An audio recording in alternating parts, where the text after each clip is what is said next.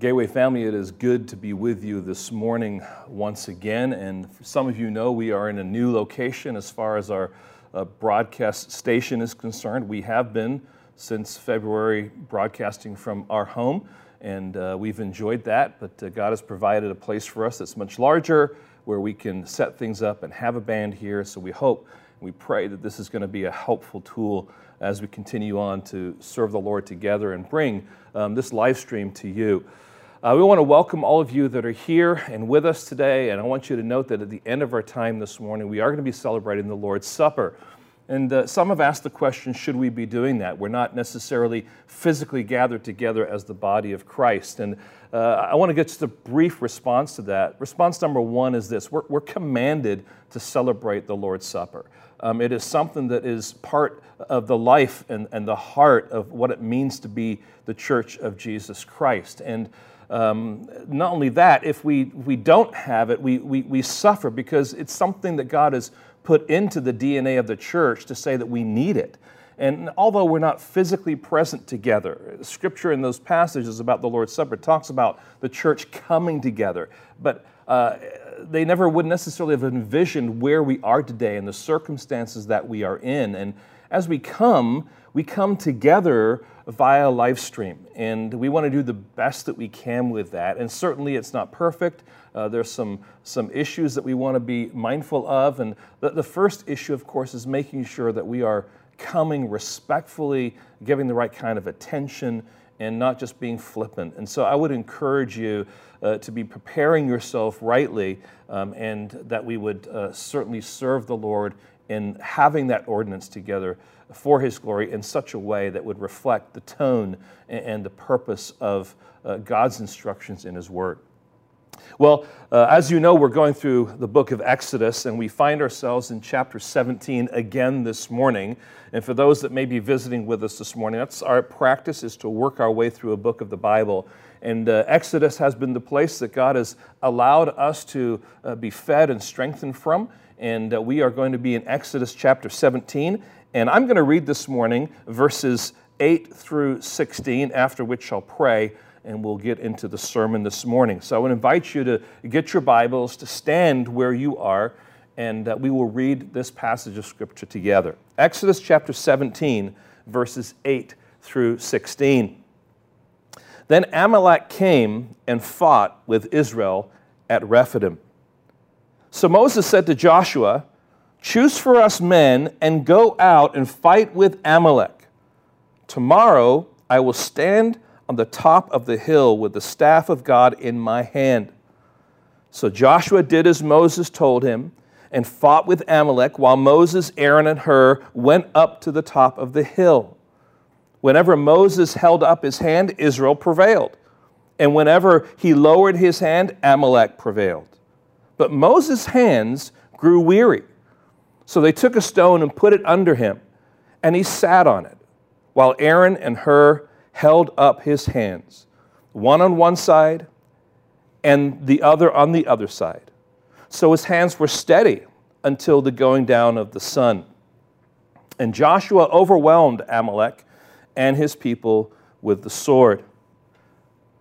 Then the Lord said to Moses, Write this as a memorial in in a book and recite it in the ears of Joshua, that I will utterly blot out the memory of Amalek from under heaven.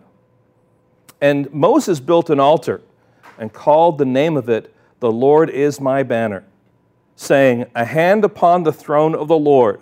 The Lord will have war with Amalek from generation to generation. Let's pray. Lord, we realize that the stories that we find in the Old Testament are not simply stories of legend and fable. Lord, they are actual events that happened with your people under your guidance and care. And you have uh, preserved these stories for our benefit. And so, Lord, this morning, as we gather around your word, Lord, may we, may we receive it truly as that, as it is your very word. And Lord, what we know not, would you teach us? What we have not, Lord, would you give us? What we are not, Lord, would you make us? And allow me as your messenger, as your, uh, as your shepherd this morning, proclaiming your truth. Uh, Lord, allow me to simply reflect uh, your text in such a way to communicate what you desire for your people, that we as your people could be strengthened and encouraged to become more and more like your Son, Jesus Christ. And as a result of that, live our lives for your glory in, in the place that you've uh, positioned us. Lord, we ask for your help, and we, Lord, seek the strength that you provide. In your precious name, amen.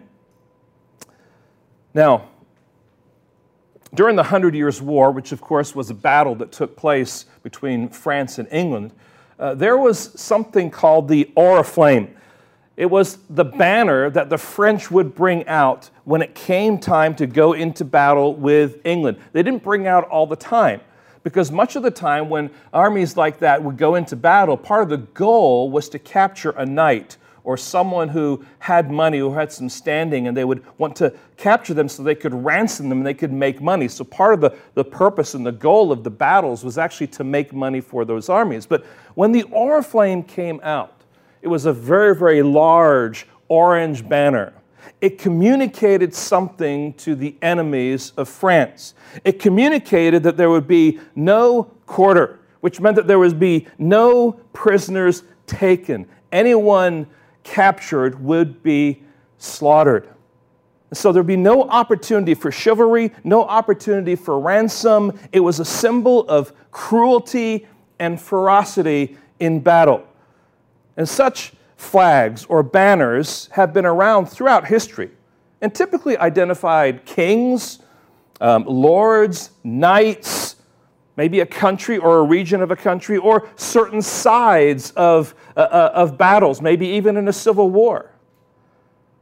And to be a standard bearer or a banner holder was considered to be an honorable role because that standard needed to be held high. And to protect the colors, the banner, was the duty of the military force. In fact, if the colors fell, it meant that the enemy would soon be victorious. And so, if you were a soldier and you saw the colors fall, if you saw the banner go down, you wanted to go and you wanted to raise it to encourage your fellow army to continue in the battle and to fight on.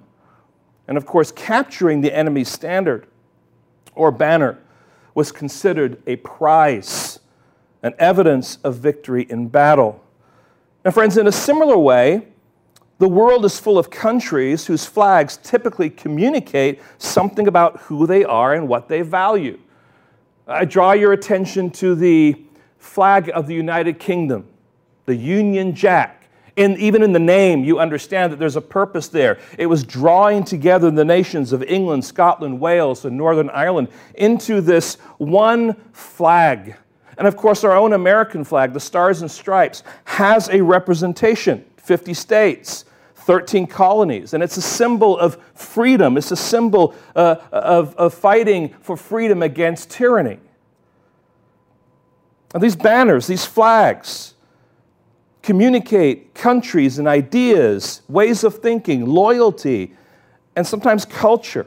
They're rallying points for people to gather around. Sometimes these banners reflect uh, not just countries, but ideologies. We see that in the history of the world, but even today. There's the Nazi flag, there's the LGBTQ flag, there's the Christian flag, there's the Antifa flag, and then, in a much less significant way, we see this when it comes to the world of sports, don't we? People have flags on their cars when the Warriors in the playoffs. That's been a few years now. The 49ers or the Raiders or whatever it might be. It's a way for people to identify with what they love and what they are loyal to. So they communicate an affinity and a loyalty all under a rallying point. This is what these flags, these banners, these standards, or even it's translated a signal in scriptural, all represent, all are there to do. Yet, friends, there is another banner that transcends all of these banners put together. And it's found in our text. It is the banner that is called Yahweh Nissi, or the Lord is my banner. You may have caught that as we read through this passage. And so this morning, I would like for us to consider this that this passage is a call for us to look to Christ as our banner while living out the Christian life. a call to look to Christ as our banner while living out the Christian life. It is a call for us in the midst of our trials and struggles and burdens to rally together around Christ and the cross, to look to Him for our help and for our hope. This flag, this banner, this signal, this standard is to be our reference point throughout all of our lives, in both the good times as well as the bad times. Now, some of you know that I live in the hills of Hayward, up by Cal State East Bay. And some of you may know that uh, Cal State wasn't always Cal State East Bay, it used to be Cal State Hayward. And one of the things that Cal State Hayward was known for was its building. In fact, I remember when I would go out of town, maybe I'll go on a mission trip and I'm flying back and get to the airport and I'm driving across the bridge. I'm looking for that building. It was a reference point to my home. Wherever I might be, I would see that building and say, It's, it's not far. I'm almost home. And for me, it was a reference point uh, of comfort and joy because I knew where I was going to be in just a few minutes. Now, unfortunately, that building's gone and that reference point is gone, but it was for many years a reference point as to where I live. When people would say, Hey, where do you live? I say, Well, I live up by Cal State Hayward. And they'd say, Oh, okay, I know that because I've seen the building up there, right? It's a reference point. Now, friends, this banner of the Lord is a reference point for us. It's something that we are always to be keeping our eyes on. We're living our lives in light of this banner of the Lord. And so in our text, Moses wants us to see that the Lord is our banner. He wants to draw our attention to that banner as the reference point for our struggles. And he wants us to face those struggles in light of that banner.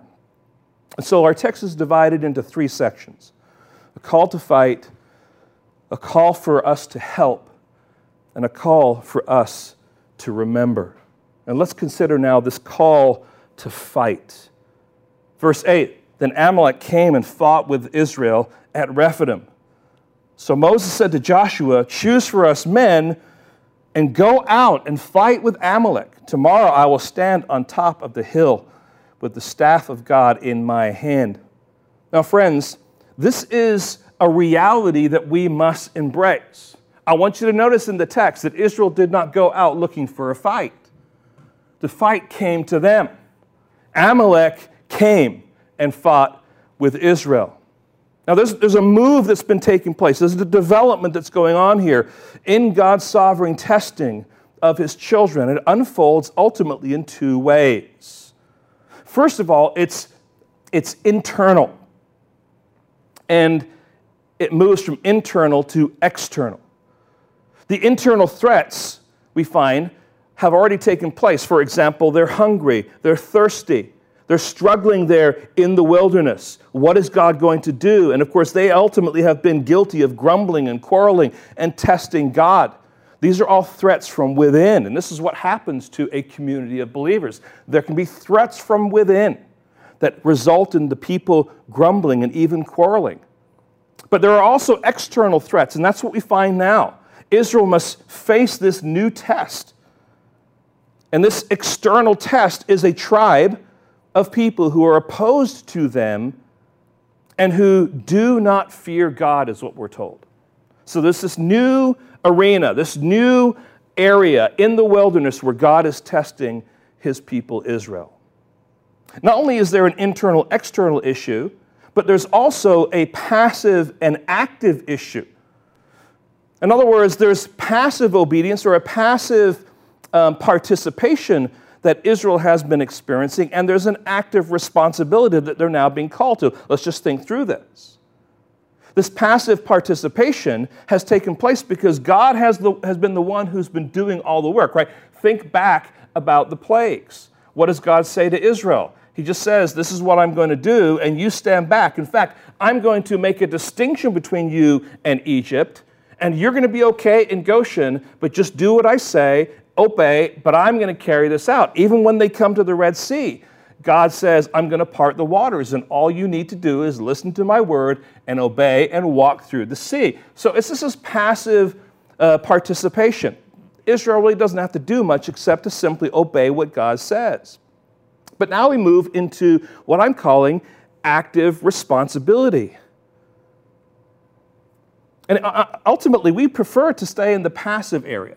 But God now is calling us into the active area. In other words, we would rather say, God, deliver me from my trial, my struggle, and my need.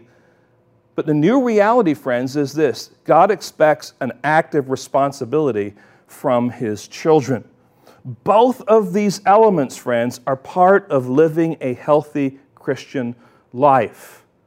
And let's just try and look at these in kind of a polar opposites, right? If you are totally passive, then you just set back and you say, let go and let God. In other words, I don't have any responsibility.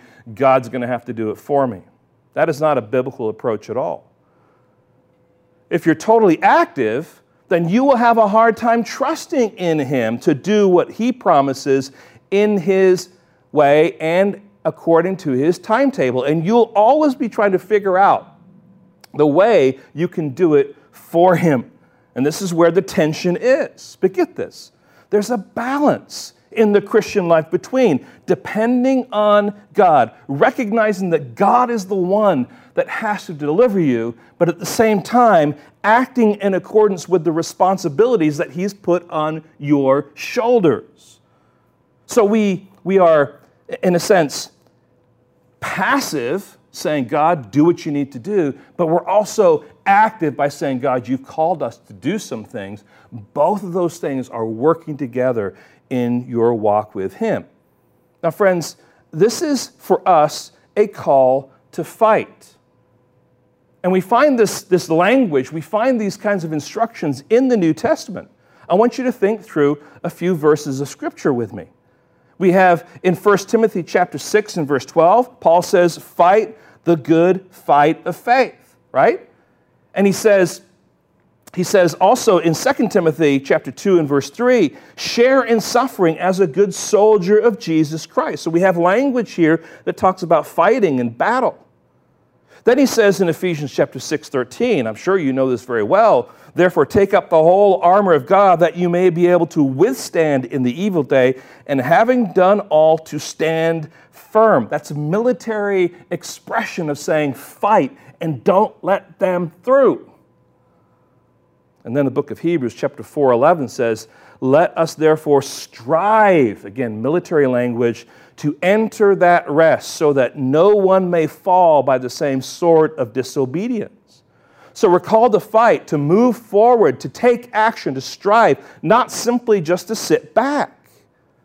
And he calls us to fight to fight the internal threats of sin and rebellion, as well as the external threats from those who oppose us simply because we're God's children.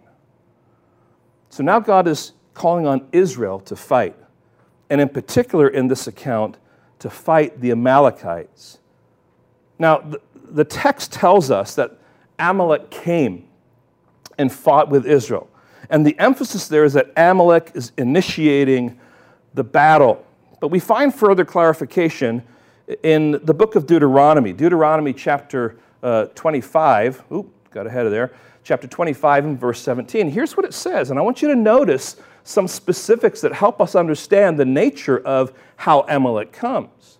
Remember what Amalek did to you on the way as you came out of Egypt. How he attacked you on the way when you were faint and weary and cut off your tail those who were lagging behind you, and he did not fear God. So Amalek was attacking the weak stragglers, likely those who needed more time, possibly the elderly, the sick, the injured, the weary. I don't know, there could have been children in that entourage at the back. So this was not a frontal attack of the army against an army but a picking off of the weak. So, friends, there's a reality we must embrace. God is calling us to fight because the enemy does come and will come. Secondly, there's a strategy we must employ. And I want you to notice in this passage, the emphasis here is on two things. First of all, notice we find Joshua brought up. This is the first time he's even brought up in Scripture. Of course, we know that Joshua is going to be Moses' successor eventually, but Joshua is Israel, Israel's warrior leader. I mean, he's the one that goes out and he's the one that fights, right? Now, when Moses tells Joshua to go choose men, we must not think that he's calling on Joshua to ready the Hebrew special forces to go into battle or the already prepared army to go into battle. No, there, there's, there's no army, there's no special forces. These are just former slaves who've been brought out of Egypt, who are now in the wilderness by God's hand of deliverance. So these are not men who have forged their skills in boot camp and mock battles. No, they're men who have worked themselves uh, to exhaustion building bricks as slaves in Egypt. They're men who have done what they had just to survive. These are simply men, former slaves, who might have some kind of pointy object to take into battle to fight these Amaleks or Amalekites. And Joshua doesn't have time, right? This is going to happen tomorrow to teach and train these fighting men. He might have organized them some way, but certainly not into a fighting machine. Now, the Amalekites are on them, and tomorrow the battle will take place. So we find now Joshua taking up the sword. Then we also find now Moses taking up the staff. The staff of God has been a key symbol throughout the Exodus story. It's a symbol that represents God's presence, his power, and his authority. You saw it at the burning bush, where God basically established that, uh, that staff as being the means by which he was going to work. You saw it as it turned into a large snake and swallowed up the magician's snakes. You saw it initiate and complete the, the various plagues. You saw it held over the Red Sea when God parted the waters. You, you saw it when, when uh, Moses struck the rock and it brought out the water of life. Now it will be held up to remind Israel of God's presence, his power, and his authority. So, friends, what we see here are weak, inexperienced, run of the mill people faithfully engaged in battle who find their strength and direction by looking to the presence, power, and authority of Almighty God. And, friends, it's important for us to see this strategy. So, we've seen the reality, we've seen the strategy, but notice now the weapons that we must use. This is not necessarily in the text, but I think by means of application, when we need to think, when, when we see this call to arms, what is being talked about? Is God saying, Gateway Bible Church, grab your weapons, go out and defeat the physical enemy that's out there? And I would say, no, that's not the point.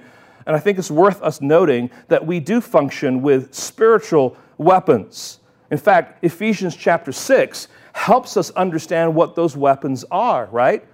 We're first told that we don't wrestle against flesh and blood, but against the rulers, against the authorities, against the cosmic powers over the, this present darkness, against the spiritual forces of evil in heavenly places. And we're to put on the whole armor of God, and ultimately all of that bathed in prayer. And notice we're talking here about the belt of truth, and the breastplate of righteousness, and the shoes of the gospel of peace, and the shield of faith, and the helmet of salvation and the sword of Spirit, which is the Word of God. These are the weapons, these are the tools of our warfare. Some of them are more defensive, some of them are offensive, some of them kind of do both things. But these are the, these are the, the, the tools, the, the weaponry we take into battle in the spiritual arena, and they produce in us then spiritual character. And then, as a result of that, we can use that character and that mindset as we enter, might maybe possibly into the, uh, the actual physical realm where battles may take place. So there's spiritual weapons. There are also earthly weapons. And I would say this there is a place for a theology of war. And we don't have time this morning to kind of work it out.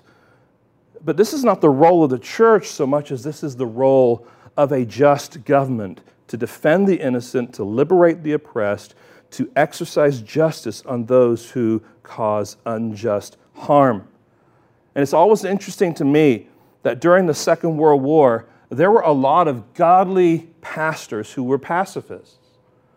They just believed that it was it was unjustifiable to go to war, that Christians shouldn't do that. It was a conscience issue.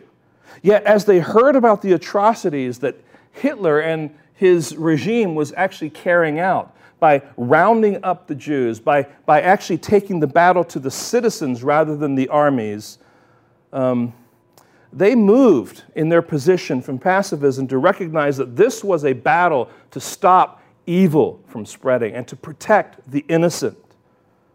So, in this text, we're reminded that the world is full of enemies, and we're called to fight battles that come to us. But while that's taking place, to look to Jesus as we fight. So, we're called to fight, friends. We're called to fight. But not only that, as we continue in our text, we're called to help. And this is such an important section of Scripture. This is a, a really important part of this passage. Now, it's a familiar part of, of, of uh, Israel's history for many of us who've been around the church for a while, and it's often used as an example of faithful and enduring prayer. But, friends, there's nothing in this text that points to our, or indicates that what Moses is doing is praying. In fact, there is plenty in this text that's telling us that something else is going on. There may be prayer present, but that is not the focus, that is not the emphasis of what is going on. It's something more than prayer. In fact, to say that this is simply prayer is to limit both the meaning and the application of this text. Now, as I read this section, listen to how many times the word hand or hands is used. Beginning at verse 10. And Joshua did as Moses told him and fought with Amalek, while Moses, Aaron, and Hur went up to the top of the hill. Whenever Moses held up his hand, Israel prevailed. And whenever he lowered his hand, Amalek prevailed. But Moses' hands grew weary. So they took a stone and put it under him, and he sat on it, while Aaron and Hur held up his hands, one on one side and one on the other side. So his hands were steady until the going down of the sun. And Joshua overwhelmed Amalek and his people with the sword. Did you hear all of those references to hands? Now the question is this Is the focus on Moses' hands, or is the focus on what Moses has in his hands. And what we need to do is go back to verse 9 and see what it says. Because in verse 9, we see that it is the staff of God that is in his hand, the symbol and reminder of God's presence and power and authority. In fact, even when you look back at the plague account, it is clear that when Moses is instructed to raise his hands, that the implication is that he's raising the staff of God in his hands. So the staff of God here is key to unlocking what is happening here. And we also then have some shifting scenes, don't we, in the imagery. The text shifts from one scene to another. We have Joshua fighting Amalek in the valley, and you have Moses up on the hill with uh, Aaron and Hur holding up the staff of God. And there's a correlation between these two arenas, these two scenes that is happening both on the top of the hill and in the valley. When Moses held up his hand, Israel prevailed. When Moses lowered his hand, Amalek prevailed. Now, I want to ask you a question. How long do you think you can hold up your hands? Now, you might say, well, I can hold it up five minutes, 10 minutes half an hour. Maybe after the sermon today, you can time yourself. Just hold your hands up in the air and see how long it takes before they start feeling heavy. You're going to find out you're not going to be able to hold your hands up for very long. And what we need to see is that, especially in the midst of battle, weariness can kick in, and we have no strength left in us. Now, I want you to notice here that there is a weariness that takes place with Moses. Moses here is simply an instrument in the hands of God, and God is calling him to lift up his hands with the staff in his hands. It's actually, when you think about it, a very mundane task, right? hey, go raise your hands with the staff in your hands. All right, I, think I can do that. I don't have to have like a book to show me the instructions of techniques and stuff. I go raise my hand, the staff is there, right? It's very simple, it's very mundane. But, but Moses grows weary. Moses was not the one who was winning the battle, Moses was a weak instrument. And the, the work to which God had called him to do, again, wasn't extraordinary. It was simply to lift up his hands. And friends, the Lord has called you to be faithful in the, the midst of all the different interactions that you have with others in your life. He's not calling you to do something extra, extraordinary or amazing. It's rather a mundane and simple thing. I know in recent years there's been an emphasis on doing things that are radical, and there's a place for that. But quite frankly, friends, most of Christian life is lived out in the ordinary. It's simple obedience, loving your neighbor, serving a coworker, caring for your children, giving yourself to your spouse, honoring your parents, just to name a few. And even in these mundane tasks, we can become weary. And as we look back on this text, we are reminded of the seriousness of the moment. Moses' weariness can cause him to lower his hands, and when that happens, Amalek prevails. And of course, what that means is that Israel suffers. So you can just imagine the burden that's going on in his heart when he realizes and recognizes what he's doing. Here is a weak servant of the Lord called upon to take the responsibility of raising his standard or God's standard for all to see, to be reminded of God's presence, power, and authority. But his hands are weary and his strength is draining from him. Have you ever felt that way? There may not be this huge battle going on necessarily, but you know what God has called you to. You're loving others, caring for others, serving others, giving of yourself, and you're weary in fighting for the glory of God. And you feel your spiritual strength failing, and you just want to escape. For many of you, that means finding a private place where you can go to cry out to God and pour out your emotions like a psalm of lament. For some, it takes the form of keeping yourself busy to drown out the hurt and the pain that you feel. For others, it means turning to that go to place where you can drown your sorrows. It can be food, it can be drugs, it can be alcohol, it can be pornography. For some, it means giving in and giving up. It's just too hard to fight against the flow of the world so that, uh, so that uh, it's so aggressive and it's seeking to pull me down. I just can't do it anymore. I've had enough. I don't want to fight anymore. And, friends, isn't this what the world around us is doing isn't this what they're saying? How can you believe in God? Any logical thinking person would see that it's all nonsense. Do you really think it's loving to tell me that I'm going to hell if I don't believe? How hateful is that? Why can't you just let people live how they want to live rather than trying to force your morals on them, which, of course, is in its own statement a moral axiom to live by, right? How can you call yourself a Christian when you won't embrace my lifestyle and accept me for who I am? If you were a real Christian, you would vote for fill in the bank. See, these are all the pressures that we're experiencing right now. And there are probably others too. The point is, it's daunting to live in the context of a world that is opposed to you simply because you're a follower of Christ.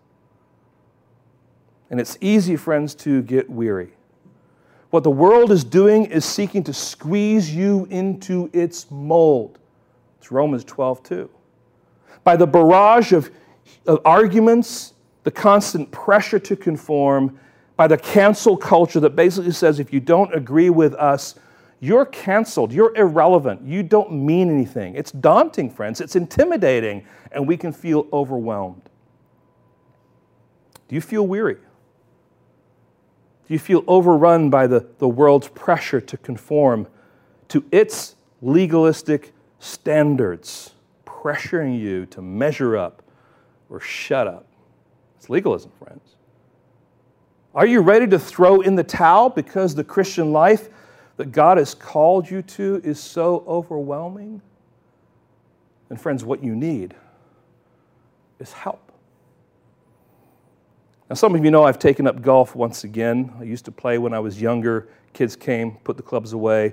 I'll go out every once in a while, but more recently I've gone out more and more and find it to be good therapy and just refreshing. And it also allows me to meet people for the first time that I've never met before. A few weeks ago, I went to play golf in San Ramon at a course that I've played for before, but I, I had gotten a, a, push cart and I was like, I want to get out there and I want to walk and I want to enjoy myself. And I enjoy that part of, of playing golf. But I started and five holes in, I was exhausted and I was sweating profusely. This is really unusual because that's not normal for me. I'm usually a pretty good walker and I can endure a lot. And I was, what is going on here? I was hydrating well, I prepared by eating well, but I was losing strength. And the, the gentleman that I was playing with, his name was Bo, and he offered for me to ride in the cart with him. But I was determined to walk. And um, I was enjoying the exercise, but it was hard going. Periodically throughout the round, Bo kept asking me the question, Hey, I can give you a ride. And I, of course, was determined to walk. So I said, No, I'm good, thanks. But when we got to the 15th hole, I reached the end of my strength and I finally gave in.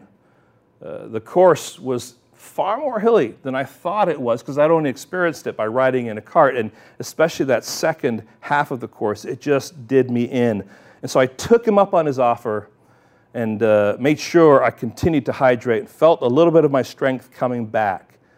But it was only because of the repeated request and offer from Bo that I was able to be helped that day and to finish the round. Now, friends, sometimes we can be too stubborn to take the help that people are offering. They see a struggle, they offer to help, but our pride can get in the way.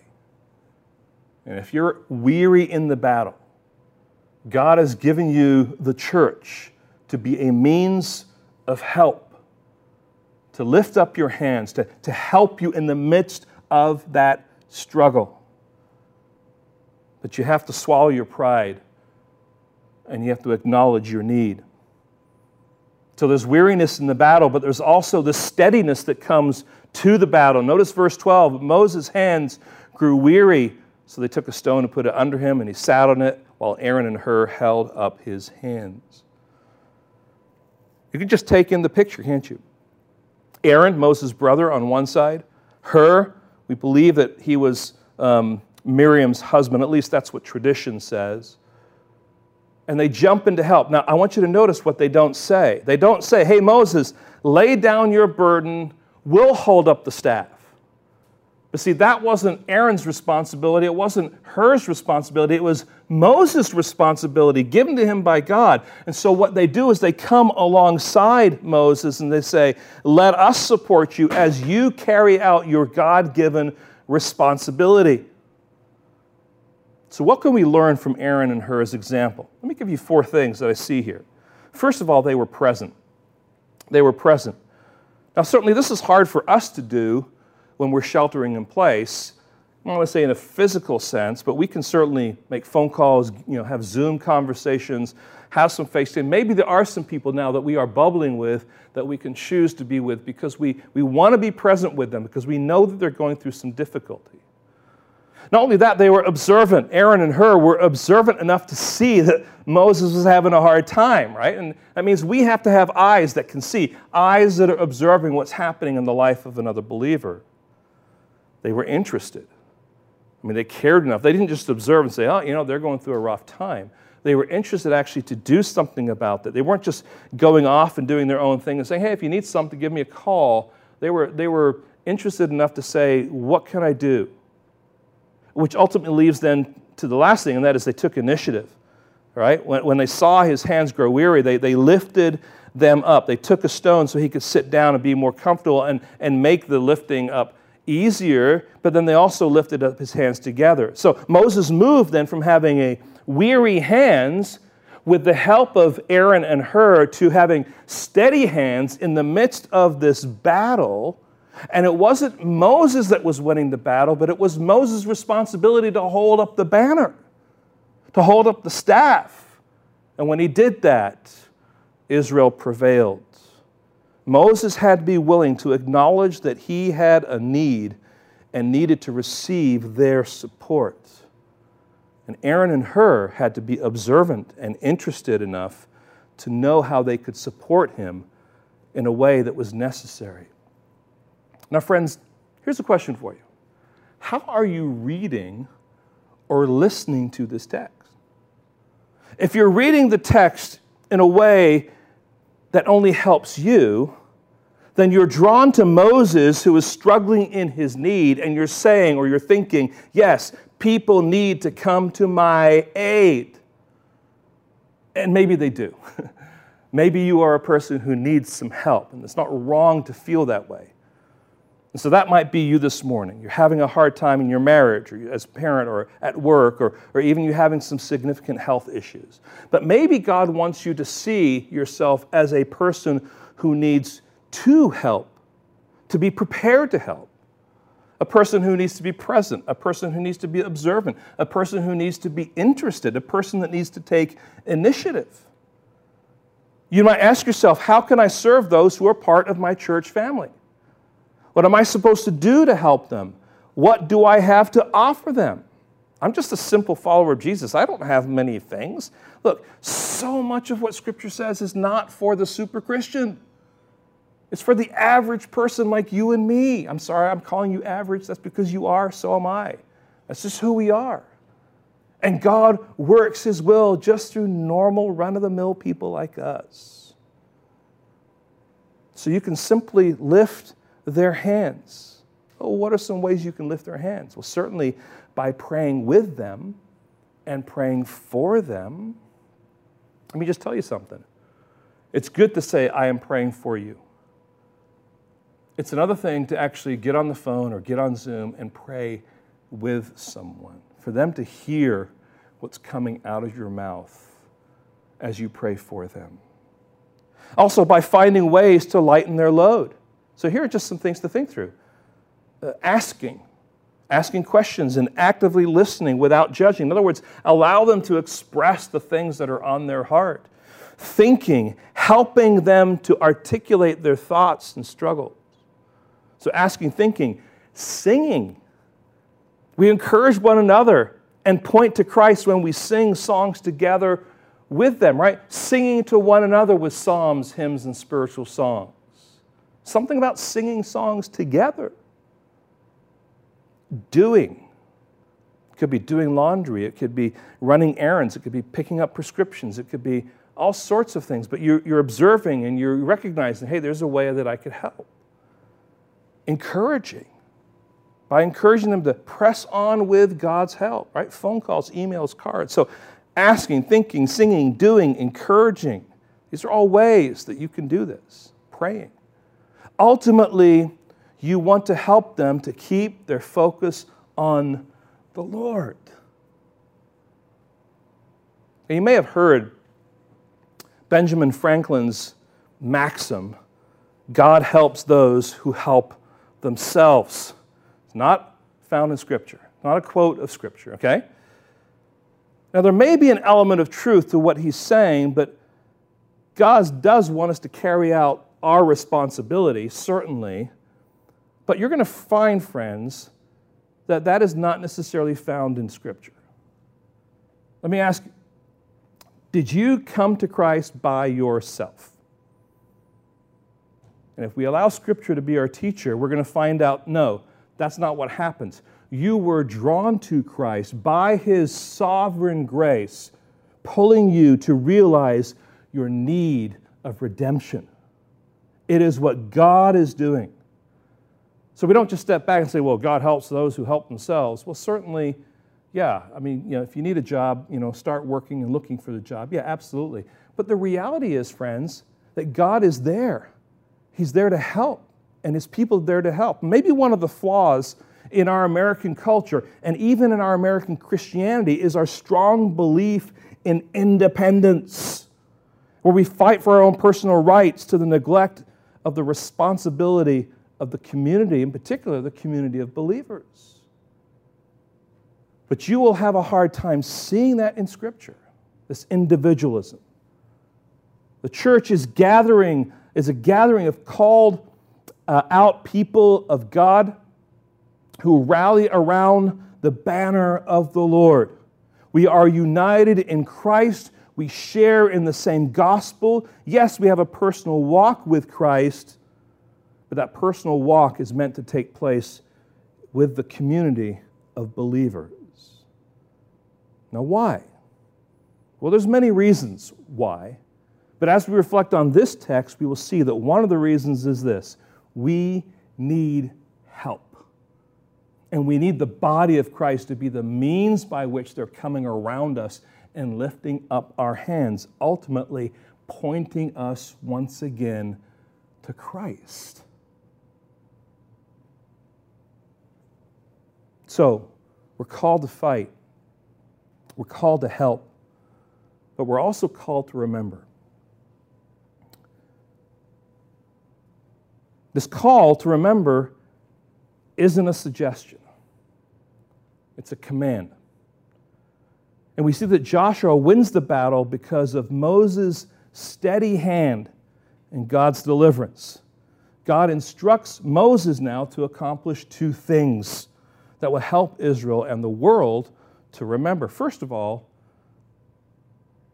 he talks about a book, verse 14. Then the Lord said to Moses, Write this as a memorial in a book and recite it in the ears of Joshua, that I will utterly blot out the memory of Amalek from under heaven. Now he says, first of all, write it as a memorial in a book. Write something down in a book. A scroll is what this was. It might seem um, like it wouldn't be that difficult because we're so used to writing things down and having notepads and post its and all that kind of stuff. We're used to writing, but just imagine here, here's Israel coming into the wilderness. Um, I don't know that they had iPads or things like that. They could just jot some things down and keep a, a, tally and all that kind of stuff. No, it was a big, huge scroll, probably brought with them out of Egypt then.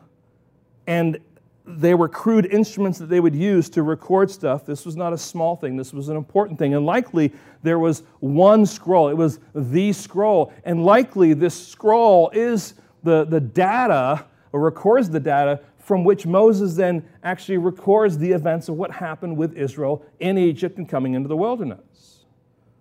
So he's saying, write this down. Why? Because this is important. I want, I want people to remember this. I want Israel to remember this.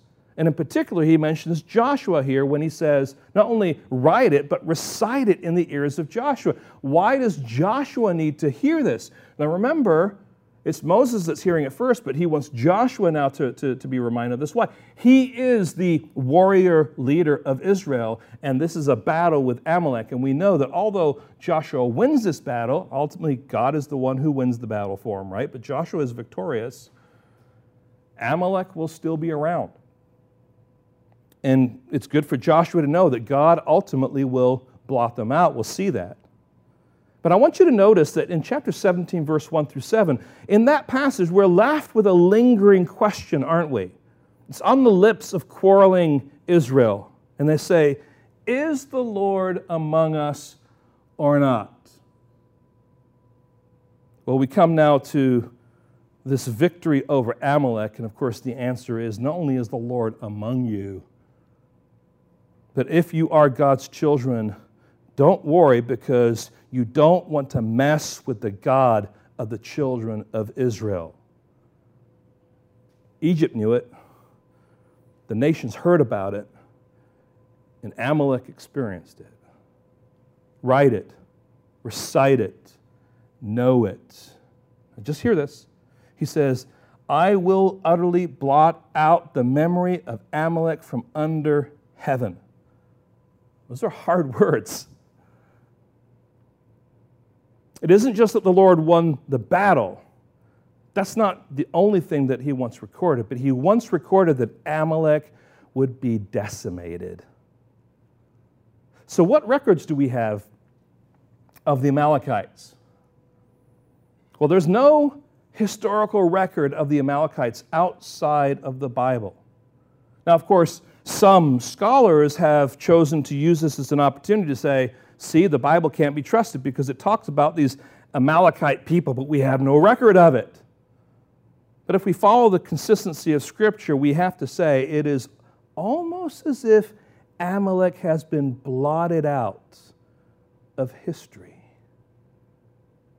And it is evidence that the Lord was faithful to keep his promise. Oh, we'll see Amalek rise up again. They'll come along the scene in the book of, of Samuel. They'll be around, but ultimately they will be blotted out by God's servant. So here we have this book. Write this in the book, recite it, and know it. But secondly, build an altar, and this is what he does. And Moses built an altar and called the name of it, The Lord is my banner. So this also didn't just take 10 minutes to build. This was something that was significant that I'm sure took much time to build there in the wilderness. And it's an altar. An altar has a purpose. It's not just there as a memorial, it's there as a tool, as a place where Israel can go to offer sacrifice and praise to the Lord. They have just won a battle. What do you do? You celebrate. You know that God is the one who did it, so you, you praise Him for what He's done, and the means by which you do that is through a sacrifice. But not only a sacrifice here, we have, a, we have this recognition that this altar is to declare a message. And here is the message that the Lord is my banner. Now, of course, as we mentioned, for us, a banner is something that you see on top of a website. It's a piece of cloth that's on a pole, right? It's a flag, it's a, it's a standard, it's, it's something that testifies, then, in this context, to the Lord that He's present, that He's powerful, that He is the authority, and that He is the one who brings about Israel's deliverance in the wilderness, and it's God who provides protection and deliverance for um, uh, from the enemy's attack. Now, here's the point when you look to Christ as your banner, you're placing your hand upon the throne of God.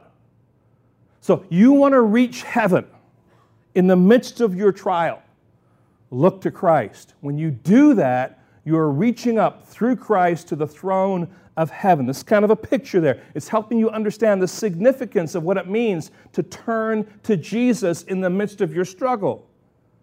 So it's to look to Jesus, the Son of God, who's seated on the throne for your direction, for your hope, and for your guidance. And though it may not seem that the Lord is present, you can be sure that He is. We have a, a banner displayed to us now, listen to Hebrews chapter 1 and verse 3.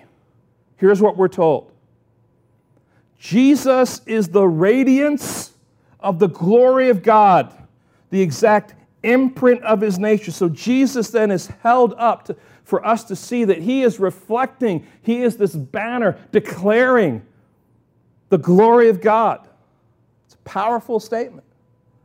Isaiah understood what was going on when he says, In that day, the root of Jesse, which is a, a messianic term for Christ and ultimately is pointed to Jesus, in that day, the root of Jesse, who shall stand as a signal. That's the same word that is translated banner. He'll stand as a signal, as a banner for the peoples, right? Plural.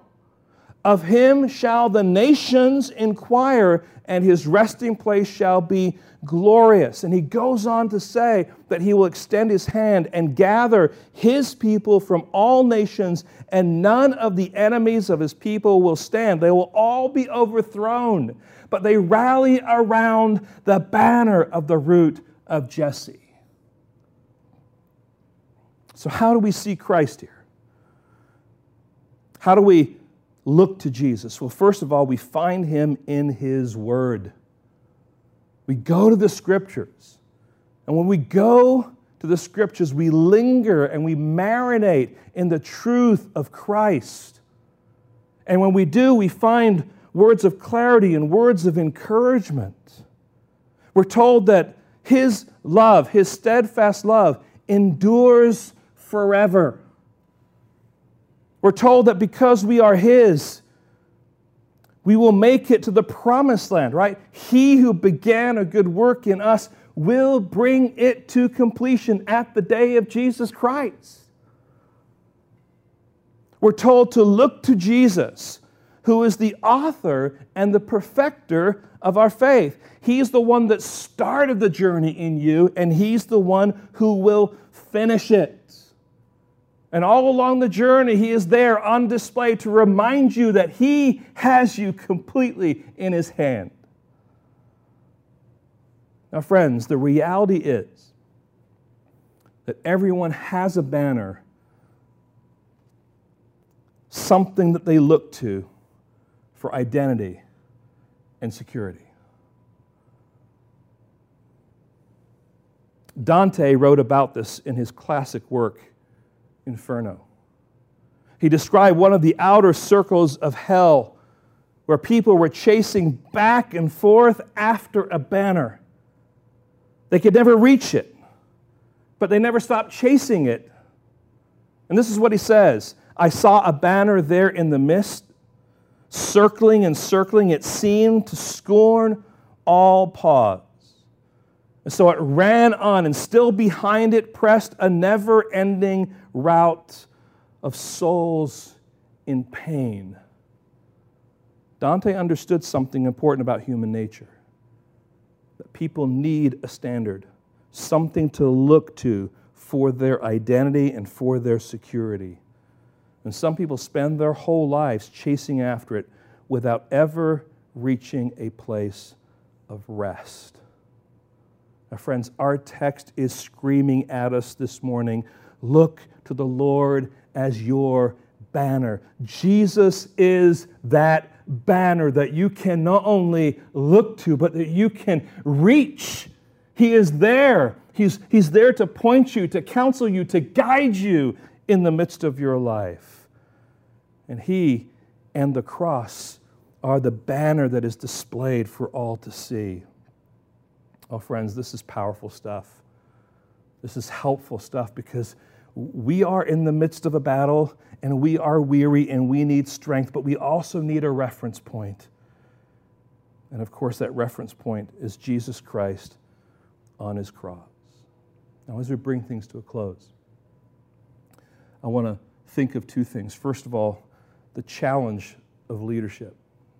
There's a challenge for those who are in leadership in the context of the church.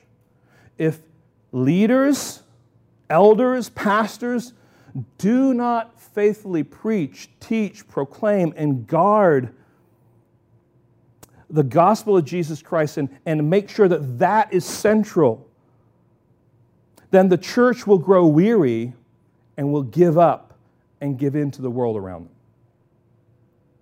Oh, the, the leadership in the church is trying to do all sorts of things in today's culture to make sure that the culture loves them and likes them and all that kind of stuff. Friends, that's not what God has called leadership to. It's called leadership to unpack the Word of God, to press home the Word of God, and to point people to Jesus Christ and what He did on the cross. That is the banner, that is the reference point. We're all in grave danger, and leadership in particular is in grave danger with this present generation. We're all pulled by a society that wants to, to, joyfully embrace what God calls sin and mock any who oppose them.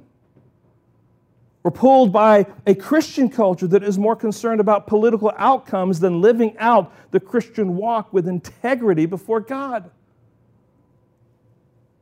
So we must be in prayer for the church of God, and in particular for the elders and pastors, not just of Gateway, but for the church at large that they will not be swept away by the popular culture, and that they will stand firm in the faithful preaching and teaching of the Word of God. Because it is Jesus, it is, it is the gospel it is our banner, it's the reference point, it is what we need to get us through. There's a challenge of leadership. Secondly, there's a challenge of the church or for the church. hear this, even when church leadership is faithful in proclaiming the truth, the battle rages in the valley. The fight with Amalek is still taking place. Marriages are struggling. Parents are discouraged by choices their children are making. Children feel liberated by the culture to turn on their parents. The workplace is laced with touchy political correctness. Society is suspicious of one another and is growing mo- more polarized. And it is, there's such a greater temptation to sin. And it's easy to be swept away, to be sucked in, and to be trampled on.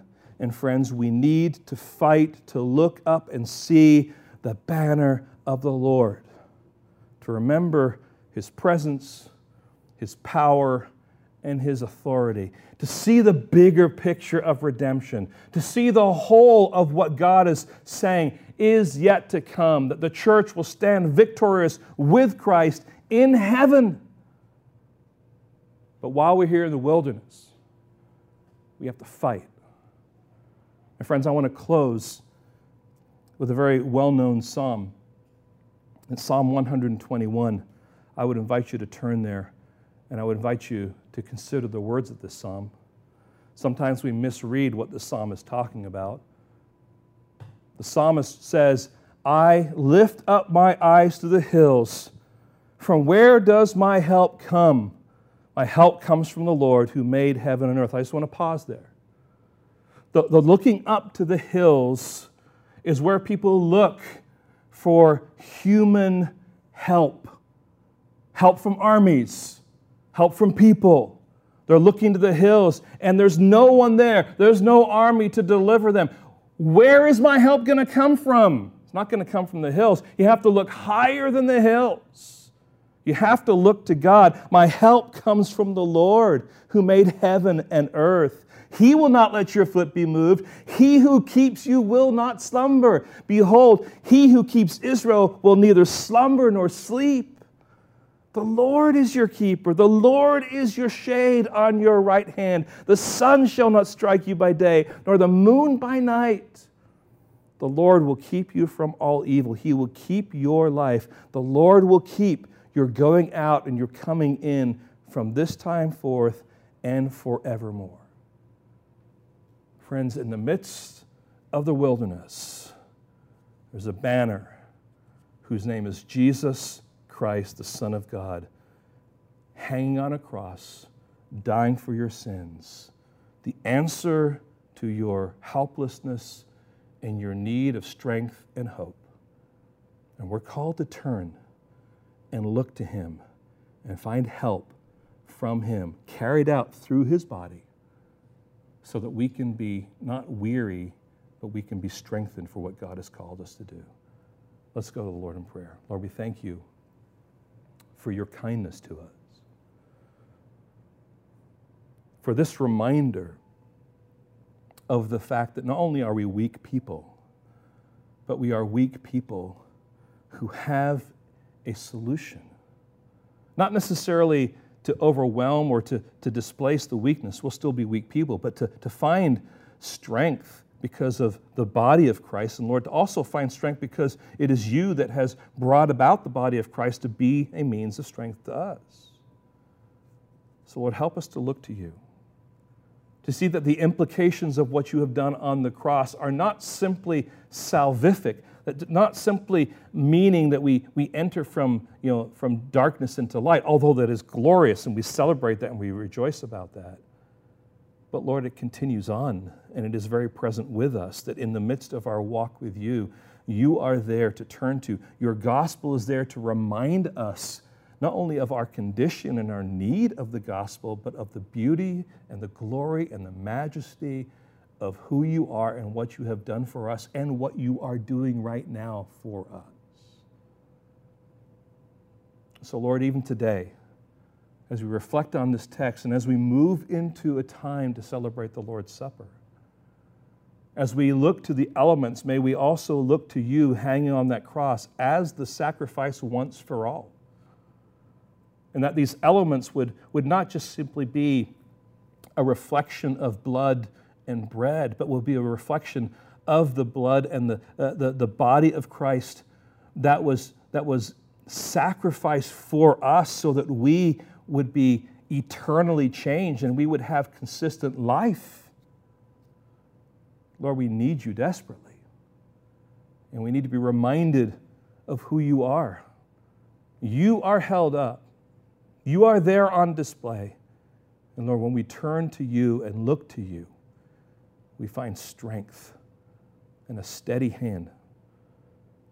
And Lord, we, we just praise you because there's only so much that we can do in the battle. We may be responsible, but Lord, you are the one who wins. You are the one who's victorious.